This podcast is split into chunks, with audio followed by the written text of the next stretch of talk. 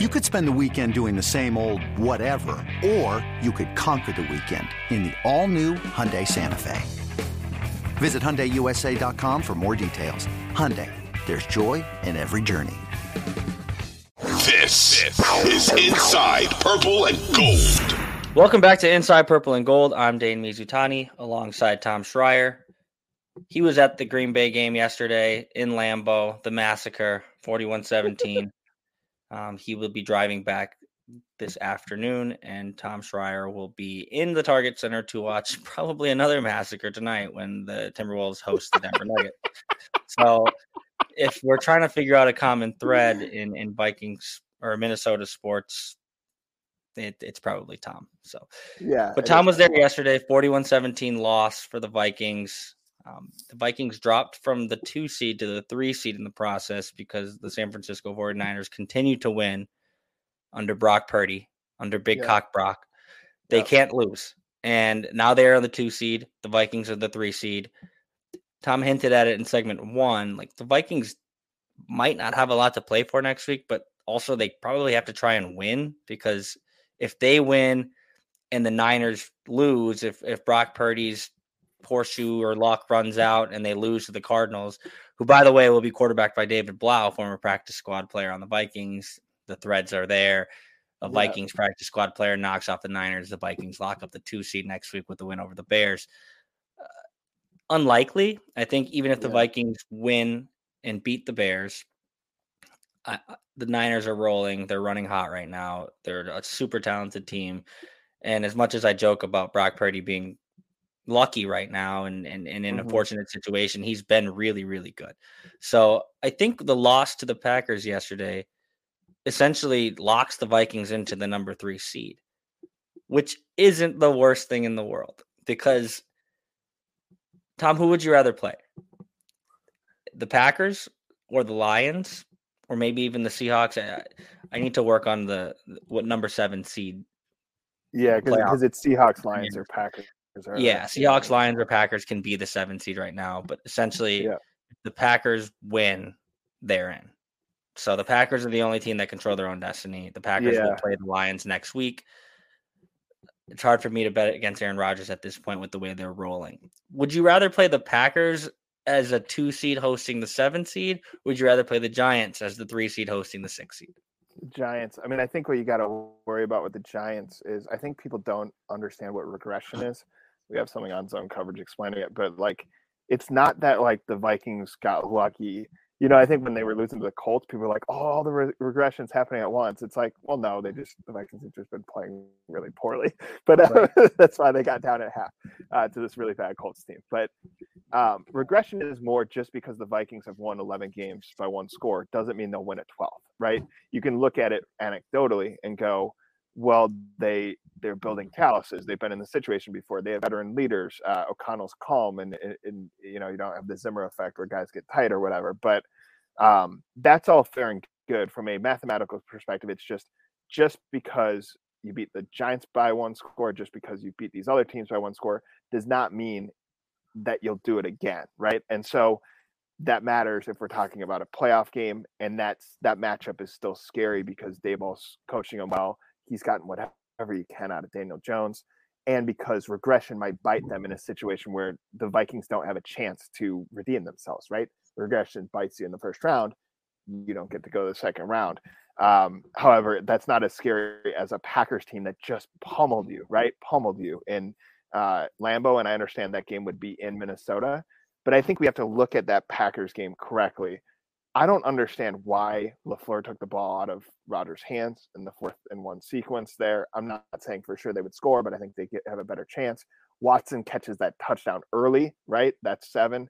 I mean, that game wasn't as lopsided. We look at that as lopsided because that's the only game that the Vikings have won by more than one score, but it really wasn't as lopsided as you think. I think the Packers would have a chance to come in and upset, and that's the worst way for this season to end it's mm-hmm. not much better if Daboll coaches O'Connell and that and they kind of enact revenge. But at, at, the very least, the Vikings have a blueprint on how to beat the Giants. They are an inferior team. I mean, to be honest, if you really want to project forward here, right? Everyone's worried about going to San Francisco as they should be. There's still memories of the last time they played a playoff game there. But um, honestly, if I'm San Francisco, I'm worried about the Packers. Like I think the Packers are a scary, scary 500 team. I know that's really, really funny to say, but I don't know who wants to play them right now. They look in form, right? And so um, this is such a better situation for the Vikings, and they should take care of the Giants. Assuming again, this is where everyone kind of slots in.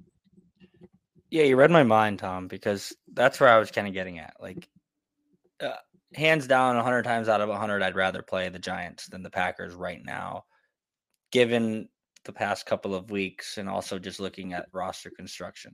Um, I think the Giants are a well coached team with a roster that still needs some help.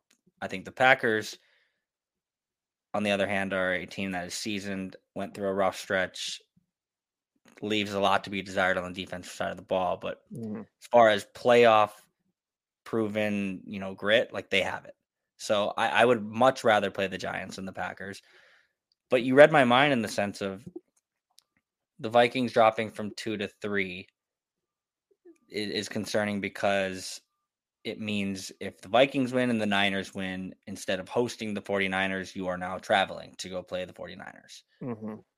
But if the Vikings win and the Packers win, which is not out of the realm of possibility, like you said, like if I yeah. was the 49ers and I was playing again, Brock Purdy, he's been great. But if I was playing my third string quarterback, a guy who was the last pick in the NFL draft, a guy who started this season on the practice squad, and I was going to have to play Aaron Rodgers in a playoff game, I wouldn't feel great about that. The, the, Niners roster, much better than the Packers, but the yeah. quarterback thing matters. And I think in a playoff game, we've seen and, and, and Vikings fans know what Kenny Clark can do up front. Like if you can get some interior pressure, if you can kind of panic the quarterback early, and then we see Jaire Alexander and the way he's playing, the secondary looks much yeah. improved. Guys in the you know linebacking core, Quay Walker's been good, De'Vondre Campbell's been good. Like me and Tom did the whole list, everyone on the on the yeah. Let's just talk about guys. Yeah. they have a lot of good players. So like the Packers are not a talentless team that led by just some quarterback. They're a very good team that hit a really, really rough patch in the middle of the year. So I would not want to play the Packers. I said that in segment, you know, at the beginning of this segment. There's a world in which the Vikings dropping from two to three doesn't really matter because if they drop from two to three and if the Niners lose, they will host a divisional playoff game against, yes, the Green Bay Packers. And I think that would be objectively the funniest timeline win or lose. Like either you beat the Packers to go to the NFC Championship game or this season that's been predicated on, you know, playing close and winning close games and certain miracle finishes if all of that ends with a loss to your biggest rivals at home. Like that's objectively the funniest timeline and that's what I'm hoping to see. Yeah, you'll probably always see the funniest thing possible within the Vikings, but uh I think there's so many funny implications here. Like the there's some sort I don't know if you call it a rivalry because the Niners have had the better of the Packers, but there is some sort of revenge factor even in that Packers Niners game if that's how it plays out, given the right. playoff history between them. Um, if anyone holds a grudge, and maybe it's kind of a jerk, it'd be Aaron Rodgers. you know I mean? So for right. him, there's maybe something personal there. Um, I mean, maybe the defense is getting right at the right time. I think from there's some kind of interesting things from the Vikings perspective if they get into the second round. Like you would have, there should be some pressure off you actually if you go to San Francisco. Obviously, there's pressure on a playoff game. It's going to matter no matter what. But there is something about someone coming into your stadium and and blowing you out, right? Or like or beating you, however For you want to see it. Yep. It's also funny to think back. There was so much attention on the Niners because they're they're one of the they're probably the only good NFC team the Vikings haven't played but they did do those joint practices. And again, this was a long mm. time ago. Trey Lance was the big story, right? People bust in from Marshall to go see him. But there's so much attention because it was Kyle Shanahan, because it was how does O'Connell's offense, this McVay scheme, go against this really good Niners defense, smash mouth football, all this. Like a lot of people came out and saw that team live. And that's probably the preseason game if you're going to pay attention to any of them that you did uh, because of the hype around the season, right? People love going out to camp or whatever. So it's a weird full circle there if you play the Niners. It's also, and then obviously it goes back to the playoff game they played a few years ago. But then there's also kind of the full circle against the Packers. It's one to one who wins the rubber match. So either way, like I think if the, I mean, the worst thing possible is that the Vikings just get beat in the first round soundly, but it would be unsatisfying if you left the Vikings season going, we never knew what this team really was. Were they fraudulent? Were they how much was this luck? How much was the schedule they played? um, how much were they just carried by Justin Jefferson alone, right? And I think you're just going to get answers. And even going back to O'Connell, we are talking about him as a play caller, first year coach. You're going to get answers on everything because of how this will play out, right? Like Daboll's going to push him as a coach. Um, if they get to the second round, you'll kind of see how they go against the Shanahan defense and the Shanahan scheme. Or conversely, you'd see which team is actually better between the Vikings and Packers because you'll get a third sample, right? And so um, assuming that the playoffs kind of stay where they are, and this there's no guarantees given we were talking about there's still an outside chance the Vikings move to the second seed. There's a chance the Packers aren't involved in the playoffs. But if they play out as we kind of project here, um, the most positive thing to get out of it is you'll get an answer about the Vikings, and that does matter in the first year of regime. For sure.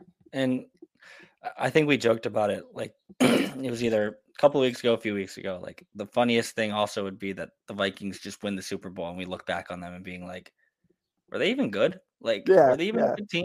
Because like we are now in in in week 18, and it's become kind of a joke, kind of a bit. Like, is this team very good? Yeah. I I I don't know. Like I I, I think they've proven in these one score games and if the game's close, they're going to pull it out so many times that I don't think we can just consider it all luck anymore. Um, but there there are obvious, you know, red flags with this team, and they continue to show themselves here in, in the penultimate week of the season. Mm-hmm. And and to your point, we're not going to learn anything in the last week of the season. Like if we if the Vikings go beat the Bears soundly, it's like okay, good job, you did your you did what you're supposed mm-hmm. to do. Or there's a world in which Kevin O'Connell says, I just watched my starting right tackle suffer a big calf injury. I don't know his availability. Yeah. I'm shutting the guys down. Like we'll we'll take the three seed and we want to get healthy for for the first week of the playoffs. Like that's a possibility too. Remember, uh, you go you you you referenced the joint the joint practices. Vikings did not play anyone in the preseason. Like the, yeah. the healthiness of the team. Like if we want to talk about proving yourself in the preseason or ones against ones, like we saw that most in the joint practices. We did not see that in preseason games. We've seen with this group, um, albeit one year of a sample size, like they will err on the side of caution with injury.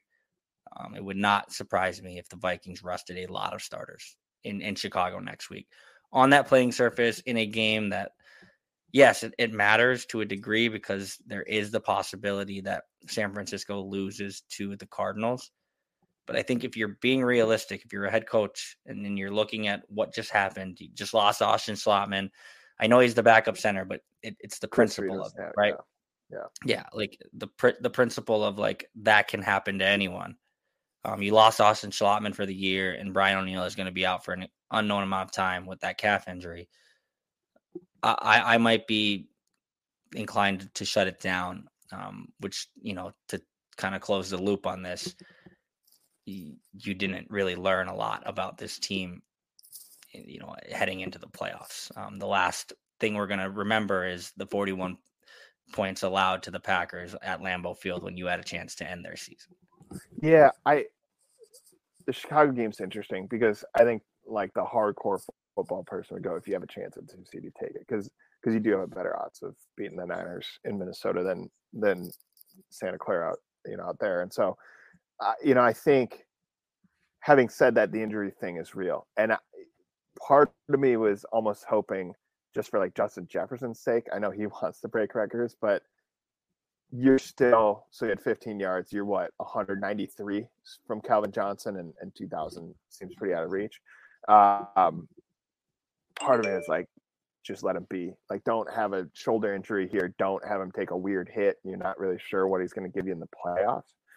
Um, I think they need to make a hard decision, as in like roll out Mullens in the first sequence, right? Yep. Or it's Cousins is out there and you're trying to win. Um, I think I'm with you. I think it's the health matters so much, and you just see. I mean, I think it's very weird that that there are playing surfaces like this in the NFL, right? Given it's professional sports, we talked about this going all the way way back to Washington, but we know what Chicago's going to be. It's going to be worse than Green Bay's. That Monday night game, I've never seen a field that's green on either side and was like brown up the middle. It looked like lawn.